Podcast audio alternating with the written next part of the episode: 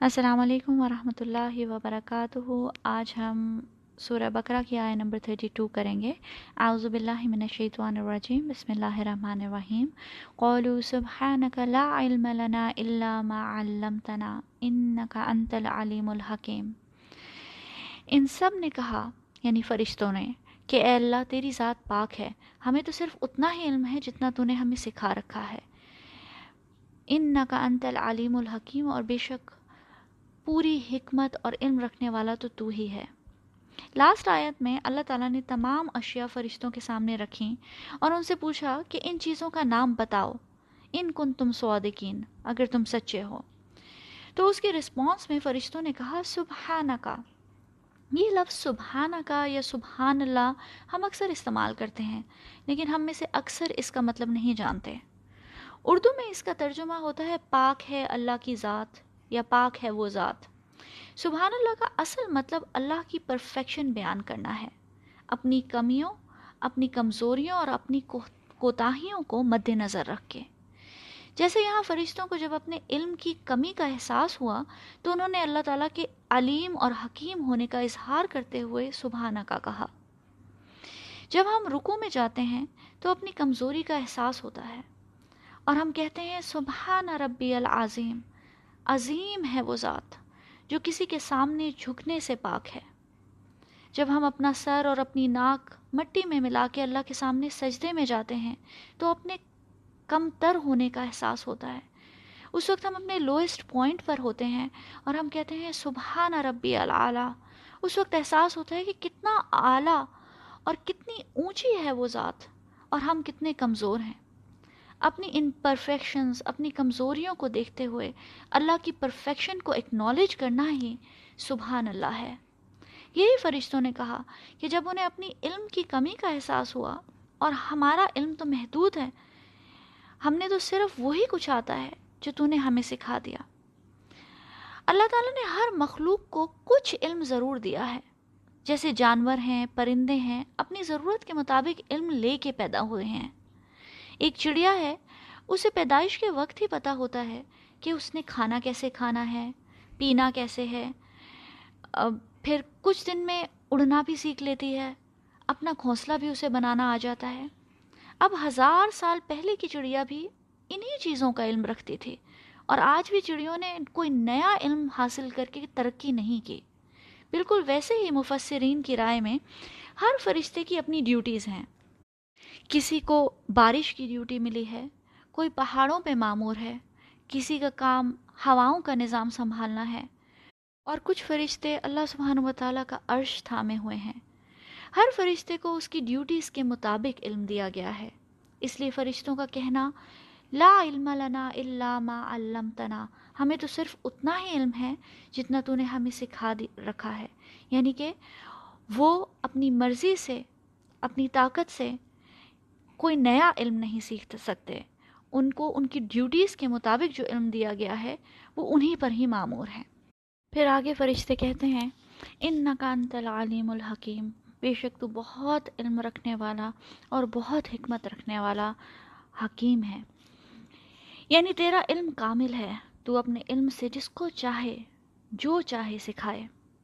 اور حکیم یعنی تیری حکمت کامل ہے۔ تو ہی جانتا ہے کہ کون سی مخلوق کس کام کے لیے بہترین ہے۔ پھر آیا نمبر 33 میں اللہ سبحانہ و تعالیٰ فرماتے ہیں قولا یا آدم و امبی ہم بھی اسمائہم اللہ تعالیٰ نے حضرت آدم علیہ السلام سے فرمایا کہ آپ ان کو ان اشیاء کے نام بتائیں۔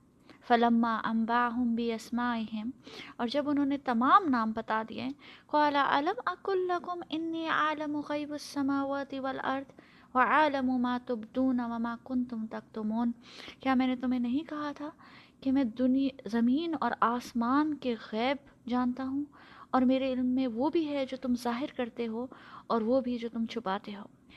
اللہ تعالیٰ نے حضرت آدم کو جب نام بتانے کو کہا تو انہوں نے فوراً بتا دیے۔ یعنی انسان میں چیزوں کو فوراً سیکھ کر، یاد کر کے بتانے کی اور اپنے علم کو آگے کمیونیکیٹ کرنے کی بھی ابیلٹی اللہ سبحانہ و تعالیٰ نے ڈالی۔ پھر اللہ تعالیٰ فرماتے ہیں کہ میں غیب کے علم کو جانتا ہوں۔ اور وہ بھی جانتا ہوں تو تم، جو تم ظاہر کرتے ہو، اور وہ بھی جانتا ہوں جو تم چھپاتے ہو۔ مفسرین میں اس نے اس پوائنٹ کو بہت زیادہ ڈسکس کیا کہ آخر اللہ تعالیٰ نے فرشتوں سے یہ بات کیوں کہی؟ ایسی کیا چیز تھی جو فرشتے چھپا رہے تھے؟ کچھ مفسرین نے کہا کہ فرشتے اپنی تسبیح اور اپنی حمد کی بنا پر خود زمین کے خلیفہ بننا چاہتے تھے اور یہ وہ بات تھی جو اپنے دل میں چھپا رہے تھے۔ کچھ نے کہا کہ فرشتوں کے درمیان ابلیس بھی موجود تھا، جو کہ ہم اگلی آیات میں دیکھیں گے۔ اس لیے اللہ تعالیٰ نے اس کے اندر چھپے ہوئے حسد اور نافرمانی کو بھانپ کر اس کی طرف اشارہ کیا کہ میں جانتا ہوں کہ تم کیا چھپاتے ہو۔